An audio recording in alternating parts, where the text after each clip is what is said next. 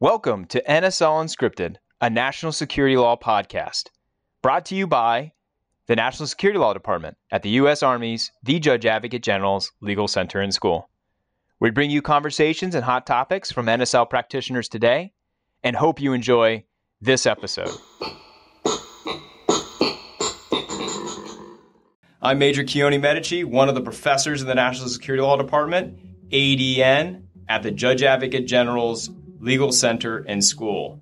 We're excited to continue our outstanding professional development opportunity to our listeners in this third part of our series. We're going to hear from Colonel Eric Widmar, an experienced national security law practitioner, provide his thoughts on pursuing NSL assignments. Colonel Widmar currently serves as the Staff Judge Advocate of United States Central Command, a unified combatant command Prior to that assignment, he served as the Principal Deputy Legal Counsel to the Chairman of the Joint Chiefs of Staff. Colonel Widmar, welcome, sir. Uh, we look forward uh, to uh, getting to hear your words of wisdom. Um, and part of the reason, sir, we brought you on the show is uh, we were recently inspired uh, not only by your, your current work, uh, but also by your contributions in the Army Lawyer, your recent article co authored Leadership That Empowers People. So thank you, sir, for your contributions not only to this podcast, uh, but also um, to uh, written scholarship. So, first up, sir, as you think back on your career as a judge advocate, what specific NSL jobs did you have or pursue over other opportunities that helped lead you to where you are today? Well, Keoni, thanks a lot for the opportunity. I really appreciate uh, the venue that this provides to kind of talk with uh, NSL practitioners uh, throughout the JAG Corps. Um, two kind of foundational caveats before we get into this. Uh, number one, I've never had a PPTO assignment. Okay. However, uh, when I was serving as the as the chief of strategic plans in the strategic initiatives office, I did have a chance to work very closely with them on a lot of talent management initiatives. So, you know, since we are going to be talking about NSL uh, career opportunities and philosophies, uh, understand that I was very fortunate to work closely with PPTO and, and kind of understand some of the some of the principles and and uh, challenges that they uh, go through in the assignment cycle. So that's one caveat. The second caveat is, you know, you ask specifically about NSL jobs that I've had or other opportunities that I have uh, pursued. Uh, the bottom line is the last time I got my number one choice on my assignment preference sheet was 12 years ago at the grad course.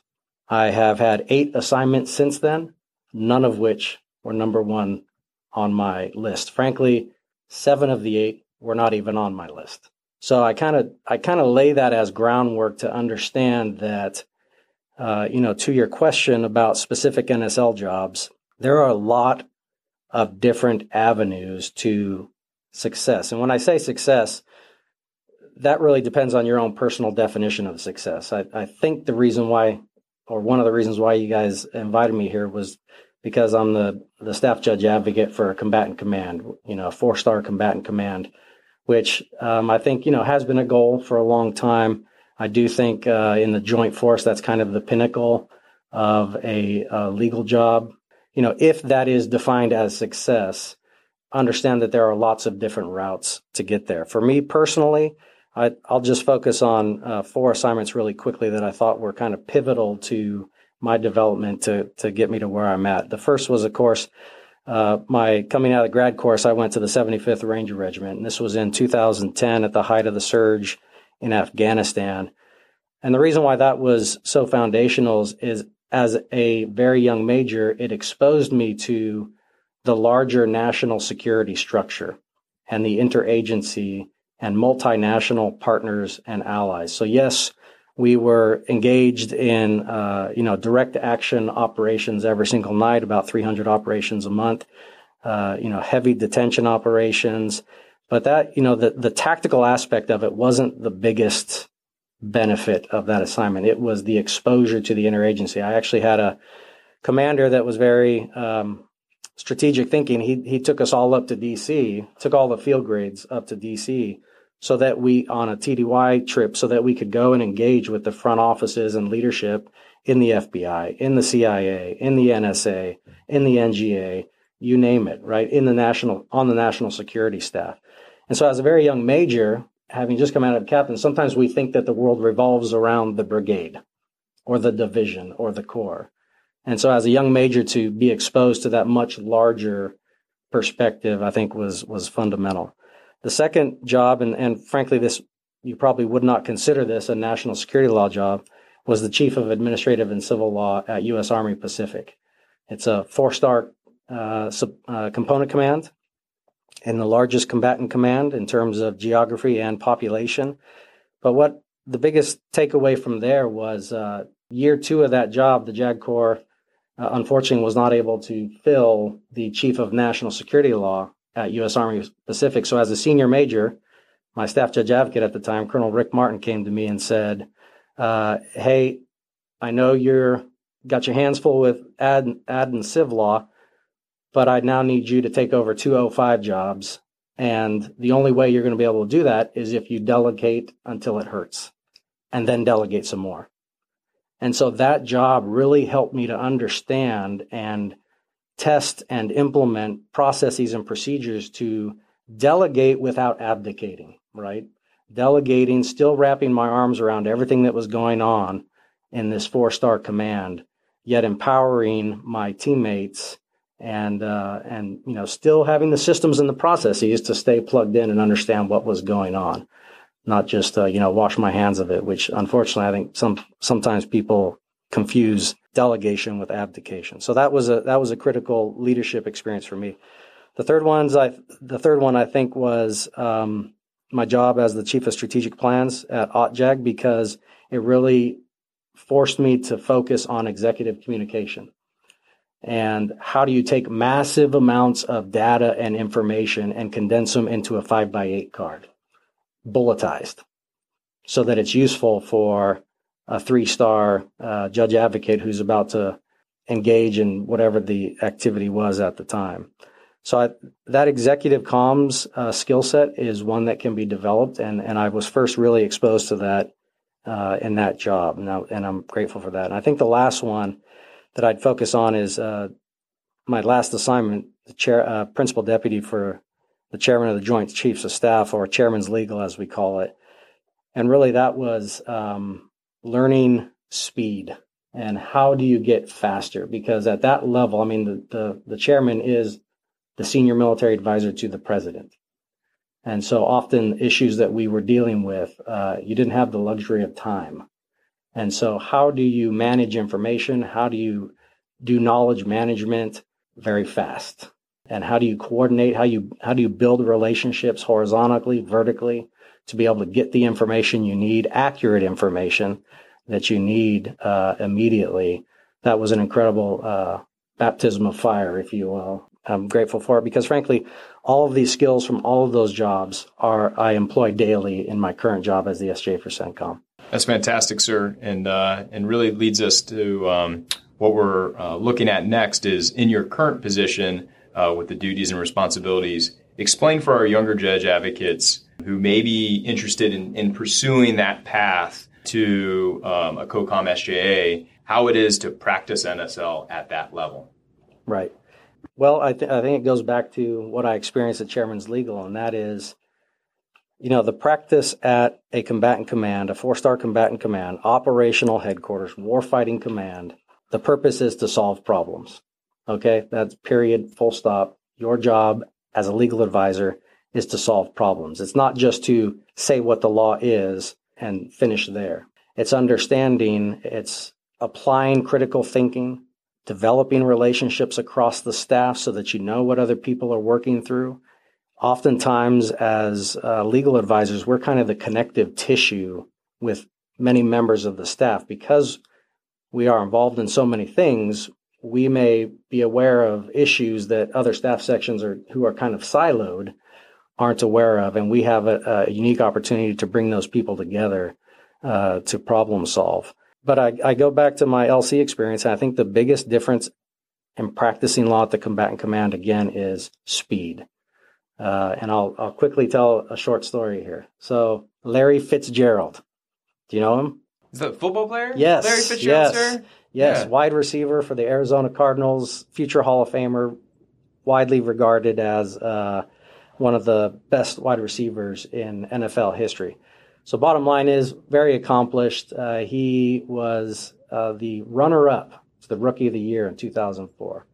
Uh, had won all kinds of awards in college and things like that. Only played in college two years and then was selected third overall in the NFL draft.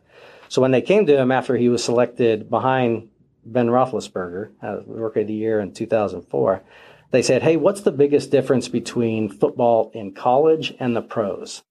And without hesitation, he said, "Speed." Everybody has to do the fundamentals, the blocking, the tackling. Everybody has to do that in college, and everybody has to do it in the pros. The difference is in the pros, everybody does it really fast. And I've always thought that that was an excellent analogy for a legal office. That the good legal offices do all the fundamentals the blocking, the tackling, the research, the writing, the communication, the coordination. Good legal offices do that. But the true pros do it fast. So, how do you do that? And really, to me, it boils down to people and, and process. It's the relationships you develop to be able to get the information you need, whether it's the factual information or the actual legal perspective or rule, right? And that includes uh, vertical relationships with OGC and Chairman's Legal. It also boils down to process. How do you organize vast amounts of information? How do you retain information? How do you flatten comms and share information so that you never spend 30 minutes trying to find that one memo from the Secretary of Defense, right? And wasting that time, that you've got information postured in such a way that it's easily accessible. So I think that's the biggest difference of practicing at a combatant command is speed. But those are skills that can be developed and they can be, be developed right now in any job that you're in. Sir, I had the pleasure of watching uh, West Virginia University uh, beat the Pitt Panthers uh, with Larry Fitzgerald um, back when uh, actually uh, my my nephew was born. Um, but that's a I think a, a an awesome story, sir uh, to share and to emphasize that you know critical point of uh, of the practice area. Um, how pivotal? Eh, we've heard a little bit through what you've shared, sir, over your previous assignments. Some of those that were more broadening opportunities, more on the professional development for leadership skills of managing an office. Um, but to that that younger population of judge advocates, how critical is it to pursue a joint service billet? No, that's a great question, and I would refer you to the Army's own mission statement. You know, the Army's own mission statement is to deploy, fight, and win our nation's wars. Most of the time, we stop there, but that's not the entire mission statement. The entire mission statement is to deploy, fight, and win our nation's wars by providing ready, prompt, and sustained land dominance by Army forces across the full spectrum of conflict as part of the joint force. The JAG Corps understands this same principle. When you look at the own JAG Corps' vision statement for JAG Corps 2030, the JAG Corps 2030 will be the most highly trained, inclusive, and values based team of trusted legal Army professionals who excel in our Army and Joint Force missions. So, if you believe both of those authoritative statements, it's very important to have experience in both the Army, and the Joint Force. If you go to JAGPub 1 1 and just do a Control F and look for Joint Force, it is replete with references to the Army and the Joint Force. Very rarely do you see the Army alone, it's the Army and the Joint Force. So I think that people should pursue opportunities in the Joint Force. And when I say the Joint Force, that's that's more broad, and I think we'll talk. Hope that we'll talk a little bit about this when we talk about specific assignments. That's broader than just the joint force. It's also jobs that give you exposure to the larger national security structure, the interagency, multinational partners, and, and again, I hope we'll talk about that. But to get a little more granular, my joint assignments, I think, have given me experience and exposure to that lash, that larger national security structure that my traditional army uh, army assignments uh, were not able to give me. So again, interaction with the national security staff, understanding how senior leaders think and process information and, and how that affects how I communicate information. Those opportunities are are present in the joint joint force because of course my combatant commander, his boss is the Secretary of Defense. And my combatant commander already has, has briefed the president multiple times. And so that process of helping him prepare for that uh, you know, back to executive comms and understanding all the different variables that go into a conversation like that, that joint force experience gives you that. Having said that, my Army experience has given me opportunities that the joint force could not. So mo- most joint force offices are actually pretty small. I am authorized one attorney per service. And so the uh, the leadership opportunities are very direct and personal. You don't get an opportunity to exercise organizational leadership. The Army provides those examples. The Army, uh, I, I have had those, been fortunate enough to have those experiences at 3rd Infantry Division and, and elsewhere, where large offices, where you've got to deal, where you've got to work with a large group of individuals that have, you know, different desires, different interests, different motivations. Um, you know, that's a very different skill set. Is is leading a diverse group of individuals like that, and and I think the Army provides that to judge advocates in a way that the Joint Force can't.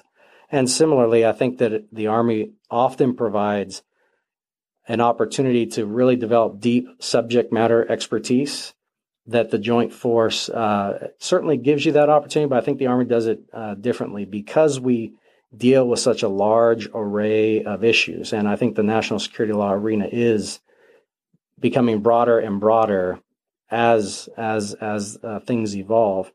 I think we get a lot of the benefit of, the, of our Army experience that, and and uh, in we get a larger, broader cross section of legal experience through our Army experience. And frankly, there's a there's a joke in the Joint Force that we spell joint A R M Y because we are the largest service, and oftentimes in joint assignments we have the largest contingent there.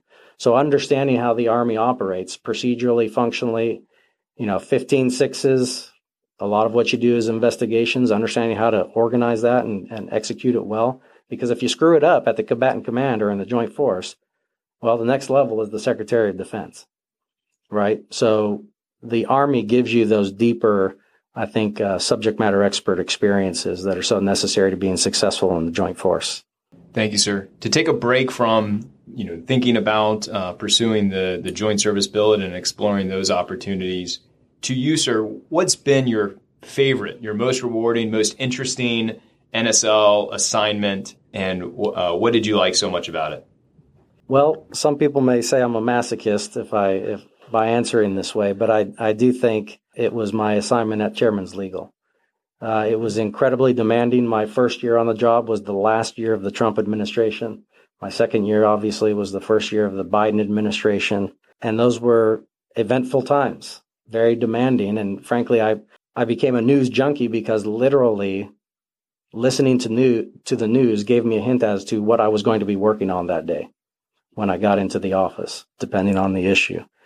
But the other, so not only because there were real world opportunities to have an impact, uh, you know, of course, the chairman again is the president, uh, you know, the senior military advisor to the president. So being able to help him and prepare him as he engaged in those interactions was incredibly rewarding, incredibly demanding, but also very rewarding.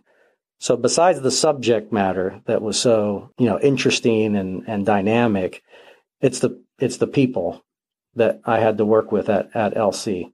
You know, by statute, technically the services are supposed to send, quote, their most outstanding officers to uh, to the to the joint staff. Somehow I I fell through the cracks and still made it but I found it incredibly rewarding prof- professionally and personally to work with that caliber of individuals, people who were uh, came from a, a, wide and diverse background, all the services, including the Coast Guard, and uh, that just really brought a different perspective to to how to solve problems.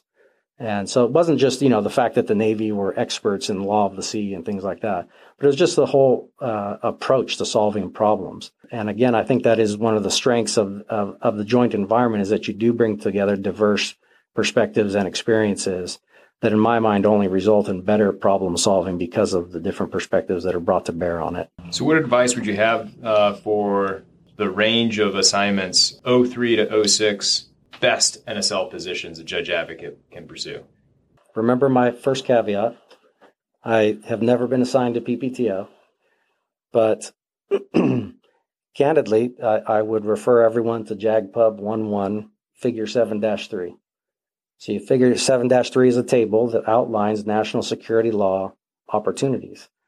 I bring this up because, frankly, Colonel PJ Perone at the time, who was the chief of NSL, and I, when I was the chief of strat plans, you know, I was able to work with him on this. And it wasn't just two guys in a back, you know, smoke filled room developing this list. Colonel Perone cast a wide net to make sure there was a representative group that came together to discuss different NSL opportunities at grade to identify what are the jobs that give people the experiences necessary to succeed at the next level in terms of you know some of the things that we talked about earlier on opportunities to develop executive comms opportunities to develop leadership subject matter expertise that versatility that is so necessary in the NSL community.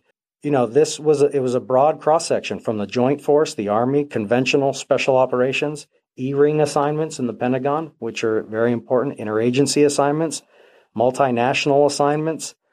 So this list really, I think, is is a great resource for officers interested in in the practice of NSL because it's not just my perspective; it is the collective perspective of a group of people, of wide and diverse group of people who have spent the majority of their their careers practicing NSL looking here, sir, for some words of advice to those younger judge advocates interacting with uh, their career coaches, looking for mentors, navigating the assignment cycle. Um, what advice do you have uh, for them? First of all, I'd, I'd, say, you know, I've been told for 24 years that you're your own best career manager. And I think there's a lot of truth to that, but people need to understand what that means. And it doesn't mean I want what I want Otherwise, I'm taking my ball and going home. What it means is that you, as an individual professional, have an obligation to be educated and to understand what is the JAG Corps, what kind of officers and legal practitioners is the JAG Corps trying to develop. Be self aware enough to know where are the gaps in your swing and pursue those opportunities to fill those gaps so that you can be a well-rounded, versatile expert that the JAG Corps is trying to create. There's really, in my mind, there's really no mysteries here. Again, go to JAGPub 1-1. It tells you what kind of officers and practitioners the JAG Corps is trying to develop. In terms of working with career managers, I would say be honest and be candid that PPTO needs information and TJAG and DJAG need information to make informed decisions. So I would not encourage people to be coy or to, you know, think that they're engaged in some kind of Machiavellian game when it comes to the assignment cycle. Uh, you need to be candid and forthright, but you also need to have a plan. Uh, so again, uh, I was very fortunate when I was at the Ranger Regiment. I had a, a senior JAG Corps mentor who shared with me his 10 to 15 year career plan. And this was a PowerPoint slide that brought together lots of different variables that come into play in the assignment cycle, right? So that that includes what are your own personal objectives? What are what? Uh, so, for example, for me, my personal objectives have remained consistent throughout my career, and that's to maintain work-life harmony, continue to serve as long as I can make a meaningful difference, and minimize moves during high school years, so that my kids, uh, you know, could have some semblance of stability. So this PowerPoint, you know, was I built this PowerPoint based off what my mentor gave me, and it superimposed all these variables, you know, promotion timelines, MRD, uh, different different uh, when my high school kids would or when my children would be in high school, so that when opportunities were given to me, I could measure them against those criteria. Because again, I go back to the fact that I have not received my number one choice in 12 years. As a matter of fact, seven of the eight weren't even on my list. But when people, I got the phone call, literally would get a phone call, hey, we need you to do this. I, I could take that option with my spouse, superimpose it, measure it against this, these objectives, and know if this was the right thing for our family. And I've been very fortunate that they, that they have been you know that's what i would i would say to individual officers and working with your career managers be candid. As a matter of fact i have shared my powerpoint with my career manager. I have given it to him and said and i've had lots of options. You know i've got, I've got it right here in the studio and and you can see i've got like six or seven different options different routes that would be consistent with my my objectives my personal and career objectives. So be honest, be candid, be forthright, and give them options. As far as uh, fostering mentoring relationships, I think my advice on that really is for my counterparts and not the younger judge advocates. And I say that because generally I'm a big fan of ADP 622, you know, the leadership manual. But I think their discussion on mentorship uh, falls short. I think that mentorship is more than just career advice and talking to people, you know, as the assignment cycle cycle approaches. I think mentorship is more active and deliberate. It's creating opportunities for people to be able to shine, to identify talented individuals, create opportunities for them to shine, and put them into those positions. And so when you talk about the people who are in positions of authority to do that, well, those are my counterparts. And so I would encourage my counterparts to study mentorship deeply. And a book that I would recommend to them is, is Athena Rising. This was a book on General Votel's uh, man, you know, professional reading list when he was the commander of both Special Operations Command and Central Command. It's an excellent book about mentoring and what mentoring means. Now, it, it specifically focuses on mentoring women, um, but it talks about the same issues, right? If we define mentoring as identifying talent and creating opportunities for that talent, talent to shine, and the reality is 93% of corporate America CEOs are men. Well, if men don't do that, then you're limiting half the population. You're limiting individuals and their opportunities to to really their to reach their potential. And so it's a very it's a much more active and deliberate approach to mentoring than just career advice. And I think that we we all should read this book. The whole you know the whole first half of the book is about shifting that that mindset to it's more than just being the you know the Oracle of Delphi and you know providing uh, advice from on high. It's a very active and deliberate uh, effort by those in positions and with authority to make it happen. And then the second half of the book are some practical recommendations. So while Athena Rising does focus on mentoring women and creating opportunities for women, it applies across the board, regardless, of race, gender, creed, sexual orientation. It's about expanding opportunities for everyone. And so I'd encourage my counterparts to, to read that book. And then last, with regards to um, navigating the assignment cycle. We've talked a little bit about this earlier on about being candid with your assignments officer, but also understand that um, there are a lot of variables that go into the assignment cycle, and a lot of them you have no control over, and neither does the JAG Corps.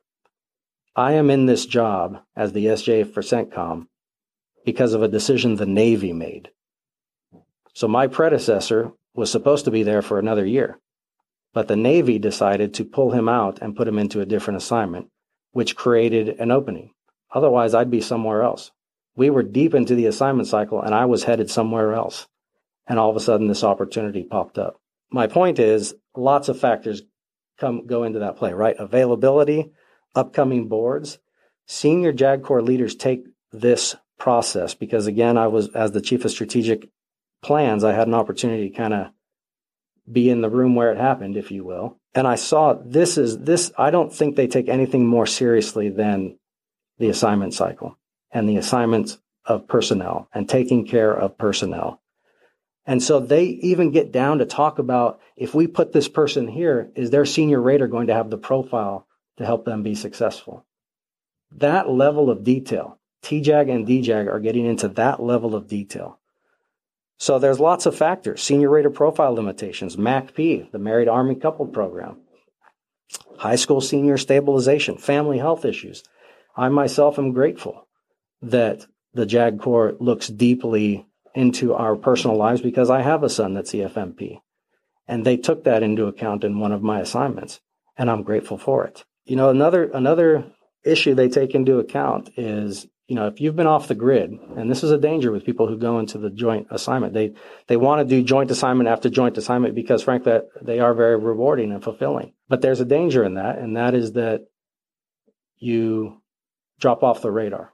And visibility to senior leadership is important. Why? Not because of nepotism or cronyism, but because of trust. Again, it comes back to TJAG and DJAG take this responsibility as sacred. And when they're choosing leaders for the JAG Corps, they want to know that they're choosing people who they can trust, will take care of our most important resource, people, and will develop them and take care of them. And I don't mean, when I say take care of, I don't mean like coddle and, and I mean, that will train them and give them the resources necessary and support them when they do, when life happens and challenge and people experience challenges. So it's about visibility for the purpose of developing trust that you, Keoni, are the kind of guy that I can trust to put into a large legal office and take care of those those incredibly important resources. So you know, that's what I'd say about navigating the, the assignment cycle. Don't avoid DC because, again, it's an opportunity to not only understand the institution and uh, the larger Army and DoD, but also an opportunity to develop uh, relationships of trust. Sir, that uh, absolutely resonated uh, very much with me in pursuing those types of assignments, and so uh, I appreciate the you know the the reminder of uh, DC is a is a good place. Uh, especially um, for uh, the, the or, uh, organizational trust um, that is so important within our Corps. Um, for our, our last question, sir, looking at those judge advocates who do find themselves interested in pursuing national security law opportunities, what what is your best advice uh, for them on how to excel in those jobs uh, in those jobs in general? I think I've heard uh, practice of, of, delivery of speed, of um, also uh, being a problem solver. Uh, back to the three R's, uh, maybe uh, from your article. Read the TAL; it's good. Um, but what's your best advisor? So I mean that's a that's a whole separate podcast in and of itself, right? And and you're right. There's lots of advice out there, um, and we've we've talked a little bit about. It. I I wanted to hit on something that I, I think that we don't often talk about. And that is that, you know, as judge advocates, we wear two hats, right?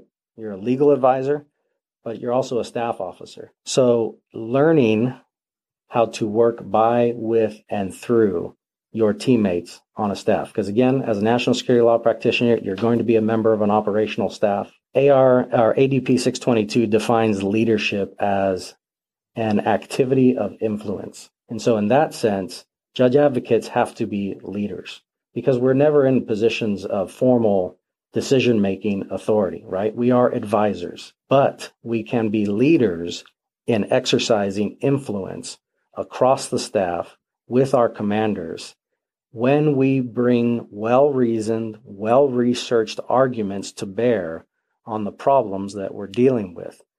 And when I say by, with, and through, so, for example, right now at US CENTCOM, you know, we are working with uh, GAO and uh, congressional interest on, you know, the last 20, you know, 20, 20 21 years worth of CIVCAS and, um, you know, alleged LOAC violations. Well, these are largely operational issues, not legal issues. So, how do you exercise informal leadership by, with, and through the J3 to gather the information necessary to have a well reasoned, well researched argument regarding how various operations have played out? How do you work by, with, and through the PAO to ensure they have accurate information to represent the command well and be truthful, obviously? um, and to not to not split hairs because that doesn't help. Right? We have to be candid. We have to be forthright. The American public deserves it. Congress demands it. So again, our ability to exercise influence informally across the staff and empower those staff sections to kind of take a step back and understand the broader perspective. I think that skill set is critical for national security law practitioners. And um, and really, it boils down to, again, developing relationships with people, relationships of trust with people on your staff that they know what you, they know you're right. They know you know what you're talking about. They know you have the organization's interest uh, at heart and that you're there to help solve problems. You know, you, you mentioned the three R's. I don't know if we specifically mentioned them in, in the TAL article, but you know the three R's that that we discussed a lot at, at Chairman's Legal was to be right, meaning our, our number one job is to know the rules and the process. There is no substitute for being right. Uh, the second R is be responsive. Okay, again, that goes back to that issue of speed. We have to give legal advice at the speed of relevance. Otherwise, we don't add a lot of value to, to the staff or to the commander. So be right, be relevant, and finally be real. And that real part means understand that life happens, that people are complex individuals, that our solemn responsibility is to help them achieve their fullest potential. And that's different for different people. And people deal with different challenges in life. And you have to be real and authentic in discussing those and in helping people resolve those so that they can find success and fulfillment in their job as a, as a judge advocate. And of course that, and when I say judge advocate, that, that applies to all of our teammates. You know, I'm very fortunate. Half my office are civilians.